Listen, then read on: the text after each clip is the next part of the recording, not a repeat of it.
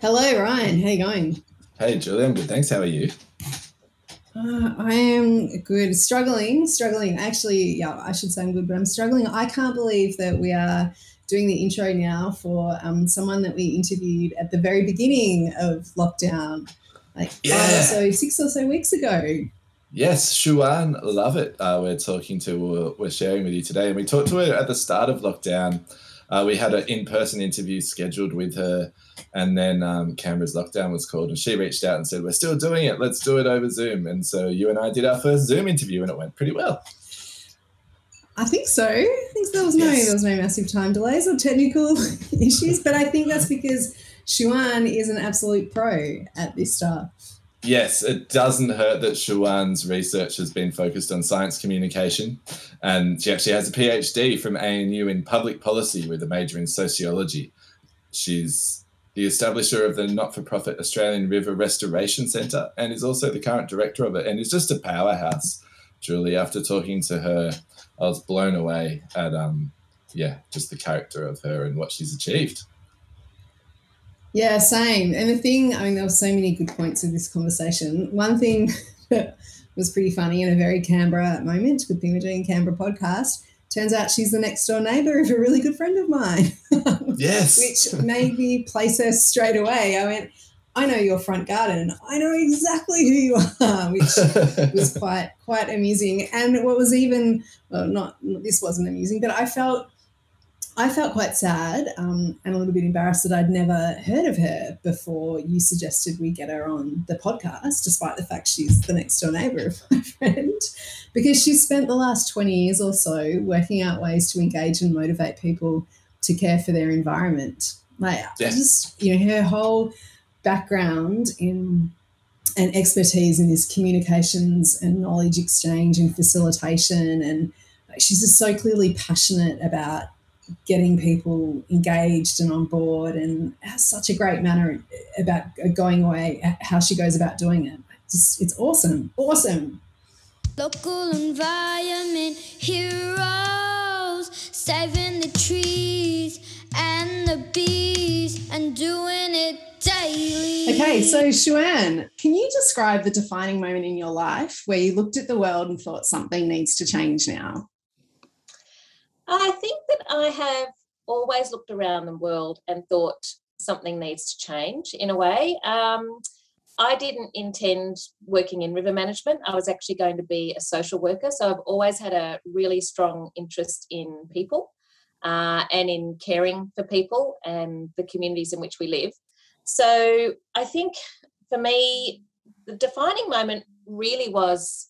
Um, just lots and lots of different moments because other people in a way have defined the way my life's gone because they've offered me opportunities.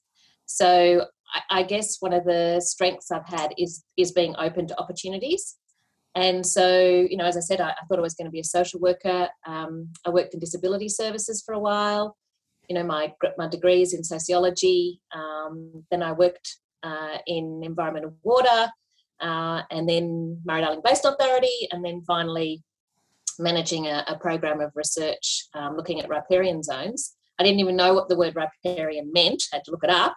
Um, but that then sort of led to me setting up the River Restoration Centre when uh, that riparian program was was abolished. So, yeah, I, I guess that would be my, my my key thing is that other people have presented me with defining moments by giving me opportunities.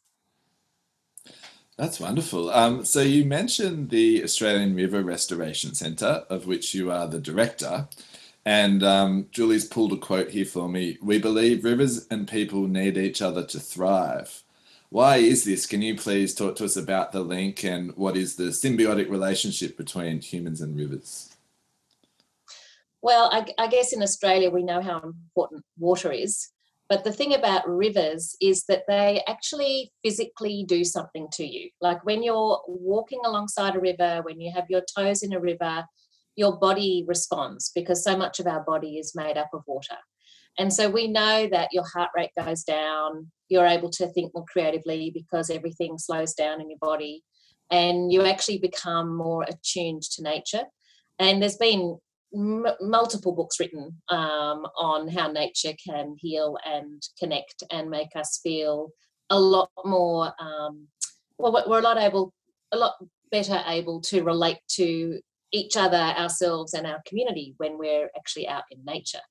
So, in terms of the thriving part, it, it's not only about well-being; it's also incredibly important for our economy.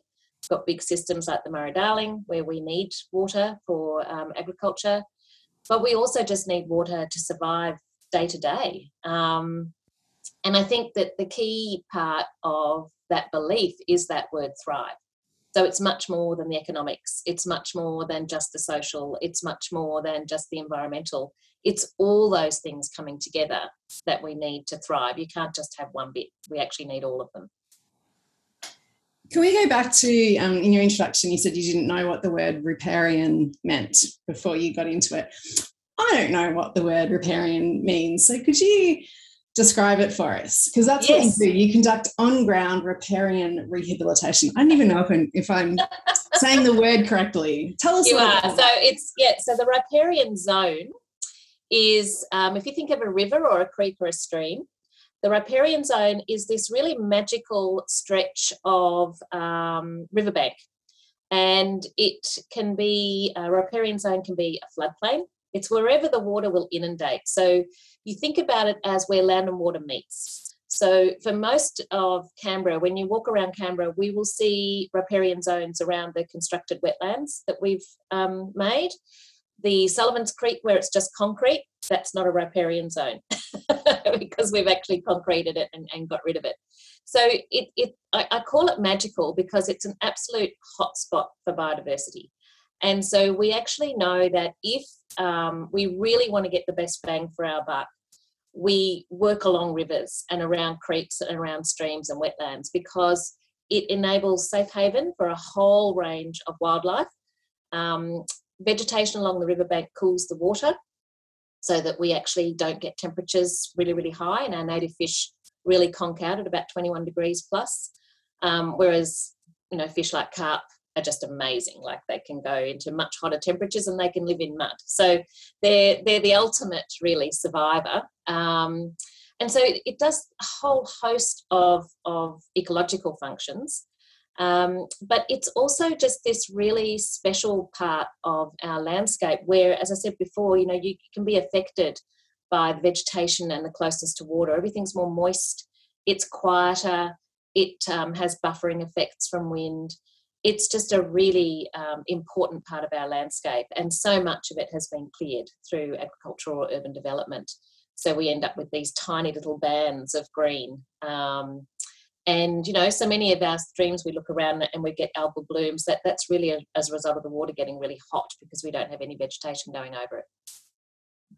So, how necessary is this in Australia? Like we all know that Murray Darling, like people talk a lot about the Murray Darling needing work, but is it is this something that needs to take place along the majority of Australia's rivers? And why is that? Yeah, look, um, when you actually get a picture of Australia and you ask for, or a map of Australia, and you ask for rivers and streams and creeks, we are covered in a network. It just looks like a human body. So it's like capillaries everywhere. The fact that some of those are ephemeral, and, and I've just come back from a fantastic trip up to Diamantina Creek out in Queensland, northern Queensland, and the rivers up there are dry for a lot of the time, but then you get this pulse of water and they just leap to life. Um, and when you look at them from air, you can just see these wonderful networks of, um, they're literally like arteries and capillaries, as I said, and they are the lifeblood of our landscape. So we need to be caring for them. Um, and when you look around Canberra, um, you can actually see a lot of work that's being done when you see areas of replanting that's often along a riparian zone. Even if it looks like a, a little creek or you don't think it looks very spectacular, doesn't matter. It's got more moist soils, it will have a lot more growth. If you think about, you know, out where the prison is, we, when we fly in in our airplanes, we actually see a little stream coming in. That's actually um, really significant grasslands, so Jerrabomberra grasslands, where we have grasses that you can't find anywhere else. So riparian zones don't have to have trees, they can just be grassed areas or swampy meadows. And throughout all of them, any riparian area will have higher biodiversity, it will um, create its own microclimates, anywhere in Australia. So that they're just really important parts of our landscape to look after. Um, the River Restoration Centre has three values optimism, empathy, and connection. Why have these values? Because they're rather unique. Please tell us about them. Yeah, look, I'm, I'm influenced a lot by um, my sociological roots, I think. Uh, and also, I don't see people as the problem, I see people as the solution. So, you would have heard a lot of the blame game that goes on in the Murray-Darling Basin or up on the reef um, or wherever there is wherever there's contention. And I, I really do try and talk with our team about, you know, when when people blame, they are discharging pain. This is something Brene Brown talks a lot about. So we know that people are seeking an outlet to somehow get rid of the pain that they're feeling. So you blame somebody. Um, when it comes to our rivers, that's really not terribly helpful. In fact, it's it's downright unhelpful. So um, at the River Restoration Centre, we do have a belief when we look at our values, we are optimistic. It's not um, an optimism that is blinded. It, it's a it's you know what um, uh, who was it that called oh a lady called Fiona Kerr was talking about leadership and she was saying it it's pragmatic optimism so pragmatism is one where you you go in eyes wide open, but fundamentally we do believe that people most people want to do the, the right thing. And if given an opportunity and not made to feel that they're somehow to blame, will actually get involved. So that's where the optimism comes from. So we're still optimistic about our rivers and about the people that care for them. Empathy, I think, is is critical because a lot of the debate I see in the river sphere, we tend to rely on a, a lot on logic and logic is pretty narrowly defined. It's it's it's you know well this is the technical uh, requirement for this river. We have to have a flow at a certain amount of quantity and this duration, and this will make the birds um, breed, for instance. The, the thing about that is that that's just all the facts. What you actually need to be able to add into that conversation is and the flow will actually enable the birds to thrive and to fledge. And it's wonderful to see a bird flying. And we haven't been able to have these birds in your backyard for a long time because there hasn't been enough water. And we understand that you know there's some concern over the water being used here but we can promise you that you know you're actually going to feel amazing when you see the birds whatever it might be but empathy has to be the capacity to put yourself in somebody else's shoes you don't have to agree with them you don't have to believe everything that they believe but you need to be able to consider their perspective. Um, and so that's why we have empathy. And then the last one is connection, and that really relates to connecting, genuine connection to nature and to each other. And um, to really, for us, it's about connecting anyone who cares about rivers. Rivers, streams, wetlands, billabongs. Um, we're here to try and connect and facilitate those connections. Yeah, I really love the focus on people and communicating because obviously restoration is needed and conservation is needed but communication is so important and we don't often focus on it enough and um, i've seen a talk that you gave at Yes a couple of years ago where you blew a few people away by talking about how important uh, the language we used was when talking to farmers about climate change and that sometimes you only get one shot um, can you talk a little bit to that Sure. Um, yeah, I remember that talk. I, I, when I'm preparing a talk, I think about it a lot, um, and it just struck me that in most of the meetings I was going into, the words we were using were "we're struggling," "we're grappling," "we're battling," and I thought, oh, I don't think I'd want to get involved in that. You know, that just sounds like really hard work. Um, and so I was trying to say, look, let's present this as, um, you know, climate change is not going anywhere. It, it's not a destination. Um, we're not going to arrive. So, and, and we've been um, managing climate change ever since we arrived here, really. Um, so it's really about accepting that we're going to have a, a highly variable climate. It's it's not something we actually want this extent of variability, but we're going to have to look at ways that we can adapt. And so we know that for humans to feel hope, which is what we have to retain, they have to be able to act. So once once you take away any power from someone to actually be able to do anything, if you go out on someone's property and say, "Oh, this is a crappy little stream, don't bother," well, you've lost. You know, like that's just that's just not not how you go about actually getting people involved. So um, yeah, th- that talk was very much about saying, look, farmers have been managing climate variability for a really long time. It's actually about harnessing the strengths that we already have and building on what we already do well and going, okay, we have to go in eyes wide open. We have to use the science that we've got available, but we also have to draw on that human creativity and spirit that's got us to this point. Um, so yeah, it, it was really trying to change the language because I think what we do is we scare people, and once we scare people, then they will switch off or they'll just look at their phones and they'll scroll scroll their Facebook feed for the latest, you know, whatever's out there. Um, so they don't actually have to connect, and and that's the last thing we want to happen. Um, because I think it's only when you really connect with nature that you go, okay, I actually care about this. Um, so yeah, that was what that talk was all about, really. Yeah. So that idea of connection, um, I find fascinating, and that comment you just uh, comment you made then that climate change is not a destination. We're not going. That's um, there's a very powerful way of. It's a very powerful set of words you've just put together there that really makes you stop and think for a second. Um, but then this idea of connection, like how. I mean, when I was researching you last night, I was telling Ryan this morning that I um you made me go to um, one of my books, The Wind in the Willows, a very, a very great children's book um, that I love. And I went back through it because I'm going, there's something in this that Siwan has made me really reflect on the wind in the willows. And this, um, I'm going to read you this quote, which I do a lot. I find quotes that I think are really apt to people. Um, and Toad said, There is nothing, absolutely nothing, half so much worth doing as simply messing about in boats. In or out of them, it doesn't matter. Nothing really seems to matter. That's the charm of it.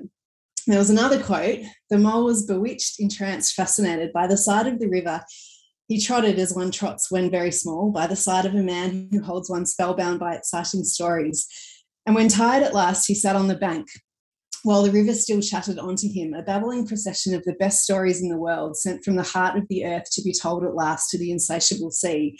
And I totally thought of you, like I just went, oh my goodness. That's wonderful. I love the wind in the willows as well and and there's that lovely one about you know there's nothing as you said messing about in boats which i i do a lot of you know i'm not a terribly proficient kayaker um, but I just love sitting on the water. Uh, I get scared with the rapids, but I have a friend who has a canoe and I sit in the middle and he takes me down them.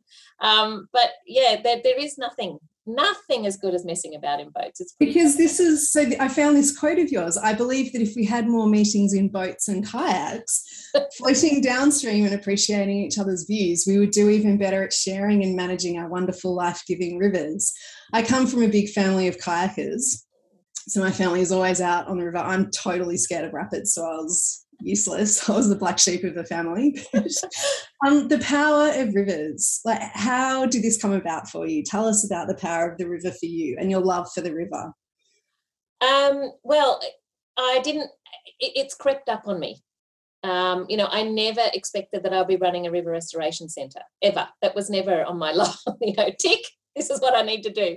Um, so when I was offered the opportunity to manage a program of research into riparian zones, which we all know what they are now, um, I took that job and I was in a situation where I was managing six men um, who were about 10 years older than me. They're probably, they're all still 10 years older than me, actually. Um, and I was fortunate to have my doctorate because they assumed that my doctorate was in environmental science, and I did not dissuade them I did not tell them what my doctorate was in um, because I knew that being a younger female, um, I was already up against it. And uh, certainly, if they thought it was sociology, um, I'm, I'm currently running a campaign because we constantly say in the environment sector, warm and fuzzy. And that just drives me mental now, which are the soft skills. And so, um, at that stage, you know, we're talking 25 years ago, I didn't say anything. But what I did do was I kept asking them why their research was relevant, which they hated at first. But, um, you know, I'd have my physicochemical guy saying, oh, it's got rada rada pH in it and it does this and it does that. And I said, look, that's interesting, but why, why should I care? And why does a landholder care? Because the program was very much applied. It was very much at we are doing research that will enable people who have rivers running through their properties to look after them better. And so that question, why, um, ended up with me doing uh, a whole lot of visits around Australia to, to rivers everywhere. And I have to admit that, you know, I really am not, I never thought of myself as being terribly adventurous. And I don't like snakes. And so I don't like walking through riparian areas a lot because they are hotspots for biodiversity. So, you know, they've got lots of bugs and all those sorts of things. Um, but I was pretty fortunate that when Finn, my son Finian went to school at North Ainslie, we met um, another family, and Greta and Chris are keen kayakers, and they introduced me to camping. I had never camped before. We now have a slap bang new T van, which is epic. Um, so it all seemed to coalesce. And so for Finn's childhood, we, we've gone camping nearly, you know, big trips every um, July. Um, we go out um, often into the outback, into really remote places. So Diamantina Creek was where we went recently, where there's just no one there. I mean, you you know, like five hours from Windora, um, that sort of thing. And this is where I have just gone, wow. And um, in the reading I've done, you know, I was talking to my husband Tom in our last big trip where you just go for hours without seeing anybody. It's that sense of awe and wonder. And you can, you get that every time you go into nature. So this morning I got up and I walked up to the reserve because I was feeling a bit crap about being in lockdown. And I just thought, God, this is on my doorstep. Like, wow, how blue is that sky? And you know, I'm not trying to sound all, you know, mystical, but um, it was like, blimey, you know, incredible. And rivers do that for me now because they're just they're incredible places um, and they really do affect you physically and spiritually when you when you spend time in them. So yeah i never thought i'd end up there. The first time i went camping i had a i had a headache. I was so scared. But then my friends introduced me to to you don't have to use a thermarest you can have a quilt you can have a really thick mattress and look it's just gone on from there. So how do you how do you connect how do you get others who have lost or maybe never had that same feeling or that same connection? Like how do we how do we get that for everybody? How do we bring that into reality? Yeah look i think it's it's something that if we force it it's not going to to work i mean we, we all have a whole range of different beliefs and if it's a belief you can argue black and blue it's not going to change because it's a it's a belief so i think that for people that we're trying to reach, it's sharing our own stories and how they affect us emotionally. And if they're able to connect with that emotion, and it may be that they get that emotion from going to a shopping mall, that's okay. Um, but it's the emotion you have to return to. And so I think for me, I just let I let people know that to start with, I didn't want to go camping. I was quite scared, but now it's my lifeblood. I have to go. I, I really feel that if I don't get out there, then I start to go pretty loopy. Um, and I know for my son, he now says, "Mum, I need to. We need to go." You know, like so he joined us on our last trip. He flew to Mount Isa and and had the the ten days with us in the top end. Uh, oh, just magic. And then he flew back from Longreach. Now I, I was pretty amazed at an eighteen year old wanting to come with his daggy parents, but um, you know, it was an all expenses paid trip. So maybe that was a good reason. Um, but yeah, I, I think if we proselytize, um, it's like any belief system, you just turn people off. Uh, you kind of just need to create opportunities for people to experience it. And I think what we often try to do, you know, in a lot of the groups that I talk to, they keep saying, "Oh, we need more volunteers. We need more volunteers." And my my response to them is, "Are you looking after the ones you've got?" So look to the people that believe what you believe invest in what's working invest in that strength and that ripples out that's my my firm belief you know often in communication i get asked by you know one of the commonwealth agencies oh we have to reach the whole of australia and i'm just saying well i'm not your person because i'm not taking that on you know like there's just no way i'm taking on bondi beach people um, it, it's really it, i say i will play to my strengths i will talk to my networks I will give them information that they can share, and then they'll talk to their networks, and then they'll talk to their networks, and then that's how it grows. Um, there's no one size fits all. It's really a whole series of conversations. Which is really like like throwing a pebble into a river Totally. and the ripple effect. Totally. and the- Yeah, totally. Yeah, nice. I like it.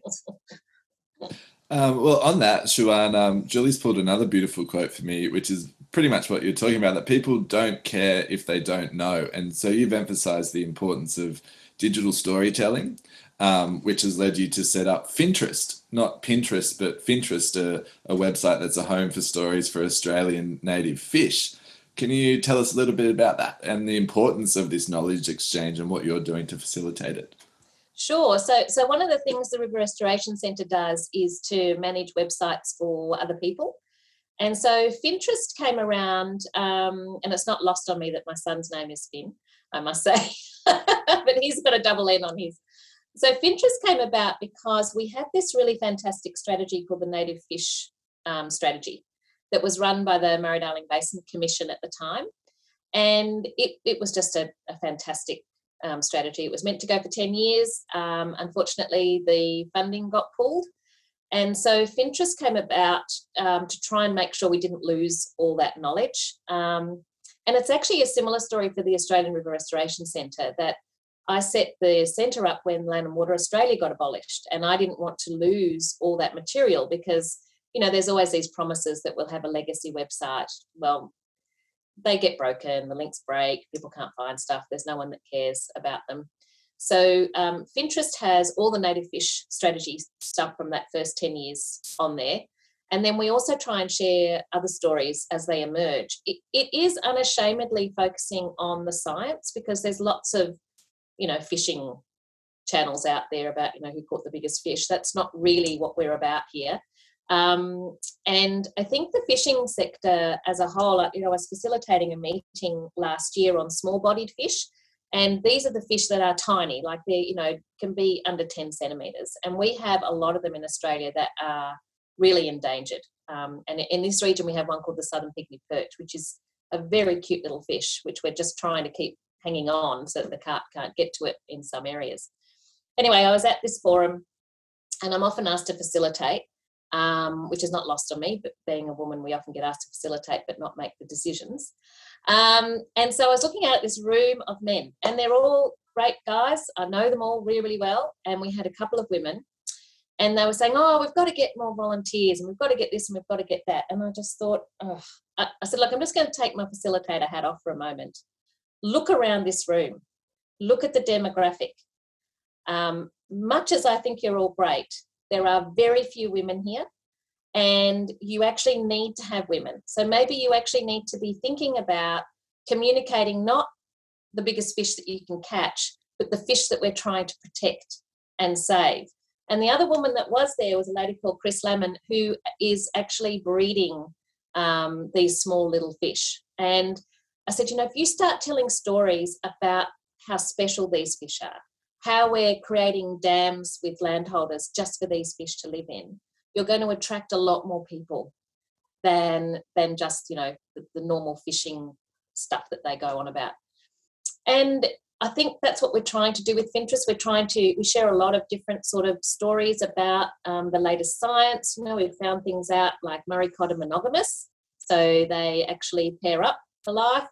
Um, all, sorts of cool things, and we we have these things called um, pit tags, which are passive integrated transponders, and they're like these little tags that you put into a fish and we can track them as they zoom up and down our rivers. And, and as we're taking out more and more fish barriers, these fish are going further and further. It's extraordinary. So golden perch will, will go a long, long way. Murray cod like to just hang around their log.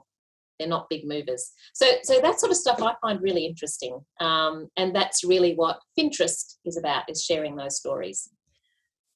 I have a random question that we haven't scripted and I haven't run past Ryan that I'm going to throw out there. Um, you've mentioned women a few times now and you know when you started off and it was a room full of men and rivers i guess and any kind of farm management and the whole area of science is traditionally dominated by men what would it be like if we actually really had equal women or we had more women or we had you know the percentage of women in leadership positions and in decision making positions greater than what we have now and perhaps even more than men do you think it, like that would make a significant difference? And how do we go about really making that change?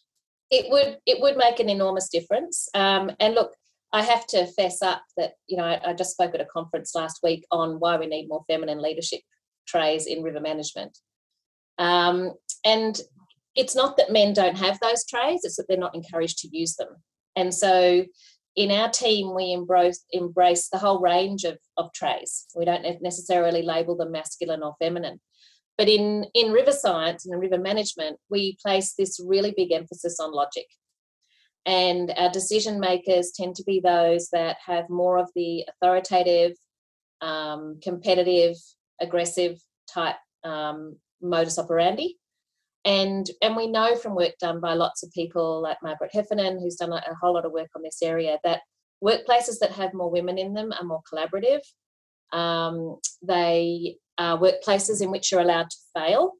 Um, so we don't ever talk about the failures, and yet we can learn as much learn learn much more than than um, from that than we can from just focusing on success. Um, women in workplaces uh, like to coordinate. And, and what she's found, what Heffernan's found, which is fascinating, she says, is that although women have been let into the game, the rules haven't changed. And so you only need to watch misrepresented um, to really get your steam coming out your ears. Because, you know, things like, uh, I can't remember which senator it was, but was saying that she would put forward an idea and the room would go quiet. And then two guys down put the same the forward the same idea and everyone goes oh yeah great idea. Now i've done that so many times. And you know you joke about it with your female friends oh i'll just uh, i'll make him think it's his idea and it'll happen. Well we shouldn't need to do that anymore. I mean come on really. Um, so i think i've noticed a lot of my friends as well who are sort of in my age demographic you know late 40s early 50s a lot of us have left mainline institutions and we're setting up our own businesses and doing our own thing. And on the one hand, that concerns me because it means they're not right in there where, where decisions are being made. But on the other hand, I actually think that you have to be true to yourself. And I just cannot work in those combative environments. Um, and everything's so slow. Like the inertia just drives me mad. Um, and and I think you know one of the reasons the River Restoration Centre is going well is because we're actually able to work just on the periphery of a lot of those government organisations where I have lots of friends who are who work there and I really respect them. But we we provide them with support because they can say we cannot get this through our comms team, but I'm just sending it your way because we can do it. It's a bit like that with the Finterest website, which is supported by the Murray-Darling Basin Commission. Because it's hosted by the River Restoration Centre, there's a whole lot of stuff that we can share without having to go through a gazillion bits of red tape. So, so it's a really good example of how women get around um, institutions and get around the processes. Um, and we shouldn't need to do that anymore. I mean, you know, that our institutions are flawed, but we're still having to do that. So, um, yeah, so I'm, I'm mounting a bit of a campaign about that at the moment. I feel I feel I could derail the whole conversation here, and we could talk about this for a really long time and I could have a therapy session with you. Very happy to have that conversation another time. No You're describing my life at the moment. exactly. Ryan. Yep. Totally understand. Next question, Ryan. Uh, well, we've got a very uh, Canberra centric podcast here, and you've recently featured in a recent book, uh, 10 Journeys on a Fragile Planet, which was written by a Canberra author, Rod Taylor. Um, your chapter is titled A Question of Hope. Um, tell us about I guess you touched earlier on the optimism and the hope, but I guess we're coming close to our hero questions. Really like to round out on what hope means to you and um, yeah, why it is so important for us in this space. Well, look, I know you've interviewed a, a really good friend and mentor of mine, Mark Howden, and I asked him this question um, when he was on on my podcast too, because um, Mark is frontline as far as I'm concerned, in, in terms of what he is gets in his inbox. Um, you know, he's doing disaster and climate change every day. And I said, you know, how can you do this? And he said, because for him, as I said, you know, as I mentioned earlier, there are so many people doing their very best, and we do still have opportunities. Yes, um, we're going to lose some some beautiful parts of our planet, um, which is really tragic. Um, but I actually think we need to grieve with our community about that. Because um, at the moment, everything is presented in such a sensational way that people go, Oh, I'm not going to watch that documentary about the icebergs melting. You know, like it's just too hard. I can't go there today. Uh, so we actually need to be making it local so it's felt locally. Um, you know, uh, in the drought, um, I, I noticed I, I, did a um, the first series episode of my podcast is called Container Love, and it was because I was walking around Ainslie and I could see all these containers being put out in people's gardens or in the park, and people were filling it up with water for wildlife. This was in the height of the drought. It was that stinking hot summer, and I thought I don't know these people, but we're all wanting to do something. We all want to act, and that for me is what hope is about. It's about providing people with confidence to act. And it can be the smallest things. You know, I was picking up the litter in the park this morning because I just like to do that. There wasn't even much there, but it meant my dogs could beetle around. And um, I just thought, you know, I, I'm not a Pollyanna. I don't wake up every morning and go, oh God, this is beautiful. Nothing like that. Um, but I just look around and go, we are so fortunate in this city. And we are also fortunate that we actually have a population of people who really care and are pretty switched on. Um, so, so that always gives me hope. And you know, I've got to have hope. I've got a, an 18 year old son. You know, it's one of the things that drives me for the work I do is I, I want him to be able to enjoy the places I've been able to enjoy. Um, so that's what gives me hope as well, is his passion and, and love for us and and Canberra. Well, Conversations with the Cuppa is another great podcast that our listeners should check out. I've enjoyed it, and if you want more of Siwan, which I'm sure all of you will after hearing this. Um, but well, we've actually just changed the name, Ryan. We've just oh, changed oh, God, the name. What is it? It, it's a new new name because we decided Conversations with the Cuppa was not river centric enough. So so we're calling it Take Me to the River uh, because of that wonderful song. And yeah, so take me to the river. Have a look for that if anyone's interested. Absolutely, we'll put the link up on our site also. Um, I think we've we're going to do our hero questions. Okay. Sure. All right. So I'll start off with the first one. So, congratulations, Shuana. You have just been elected president of the world. Awesome. Yay. Yes, I know. Um, what's the one change you try to implement first? So I was thinking about this, and the first thing I would do is to get everyone to stop what they're doing. They would have to leave their screens, leave their phones, leave their weapons um, behind, and they would have to go and sit under a tree. And they would have to have their back up against a tree, and they would need to sit there for at least 15 minutes with no distractions and just reconnect with something natural and then look around themselves and go, okay, what is it we're here for again? And have conversations about that topic first. I love that. Um, question number two. It's 2030, the year 2030. Describe the world you see around you. Okay, so that's not that long away. Uh, so for me, um, I would like to see much more diversity, diversity in thought and leadership and institutions. Uh, I think that we expect a vast amount from our government institutions, and we're really good at telling them what they're doing wrong. Um, I think a lot of them are doing a lot of things right. We're just asking them to do too much. And I feel we need to be devolving some of that responsibility back to ourselves um, and resourcing ourselves to be able to do that. So uh, I would, for instance, provide, um, if it was me in the Murray Darling Basin, for instance, I would actually be saying, right, here's $10,000 to any community group who's working on rivers and who cares about their rivers to go out and talk about why rivers matter. No strings attached and just see what happens.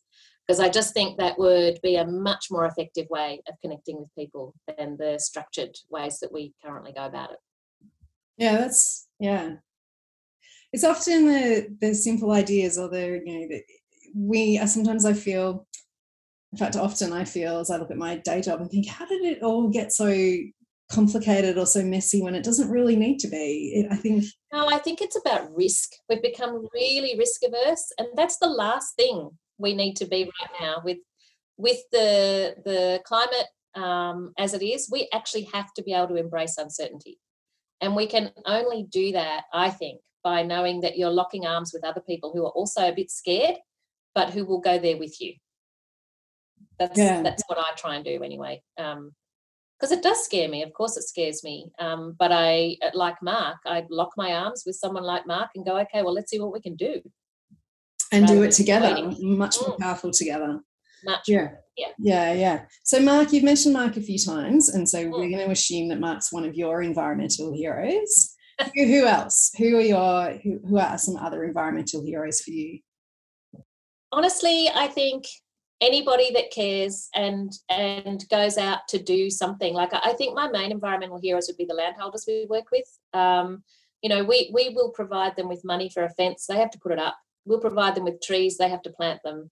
Um, they need to keep looking after them. Uh, so for me you know it, it's people like my husband tom you know no, no background in the environment sector but he's now an adventure volunteer who can go out and um, deal with willows. Uh, you know and he had all this training and off he went i mean fantastic so people that go out to properties and dig up weeds they're all environmental heroes i, think you know we often you know peg on wonderful people like david attenborough and greta and all those people but we're all environmental heroes. Anyone that cares about the environment is a hero because we get drowned out so often um, in the current fascination for reality TV and those sorts of things. So, um, yeah, I think we're all environmental heroes. Anyone listening to this is an environmental hero because they've actually clicked on something the Environment Centre is doing. All kudos to you.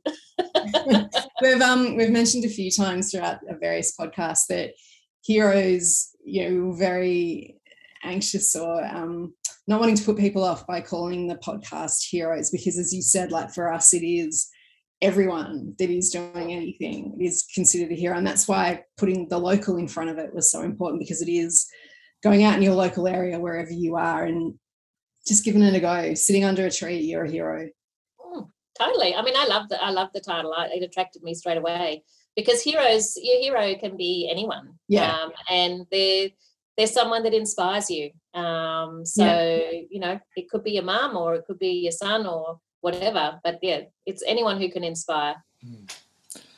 Based on that, what's your one hot tip for our listeners for being more environmentally friendly or aware? Go outside. really, I mean, if you are spending all day inside in front of a screen, which I often do, um, I'll get to the end of the day and go, oh, I just can't be bothered. Can't bother going outside. I'll just stay at home, watch some telly. Um, and I know all of us are in lockdown right now, but just walking across to the park this morning, um, just looking at the daffodil or touching a plant. Um, honestly, it sounds cheesy, but it makes a difference. So just go outside, look at the big blue sky.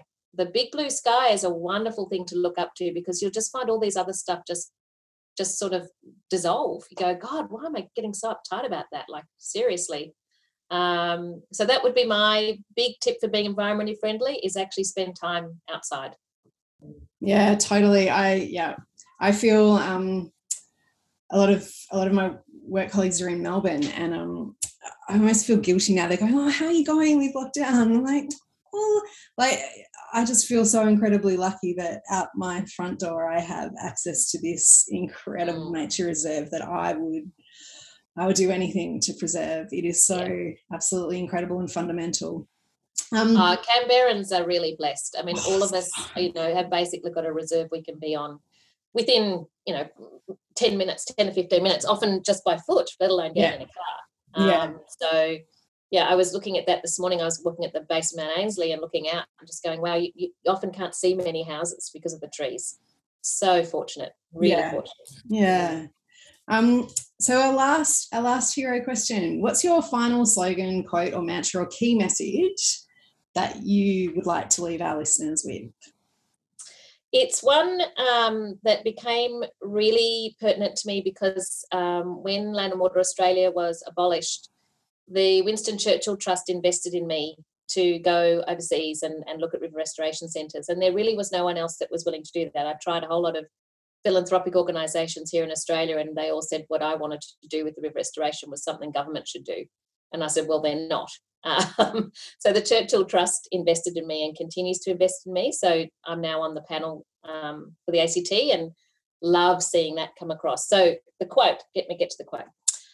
We make a living by what we get, but we make a life by what we give. And that's really try that's how I try and live my life. I, I really do feel that the more I give, the more the more is returned. Um, so yeah, that, that's what we live by. Hmm. Beautiful. That is a perfect ending. I have nothing left to say. I mean, it's all like a mic drop, and we need to just stop there. Heroes saving the trees and the bees and doing it daily.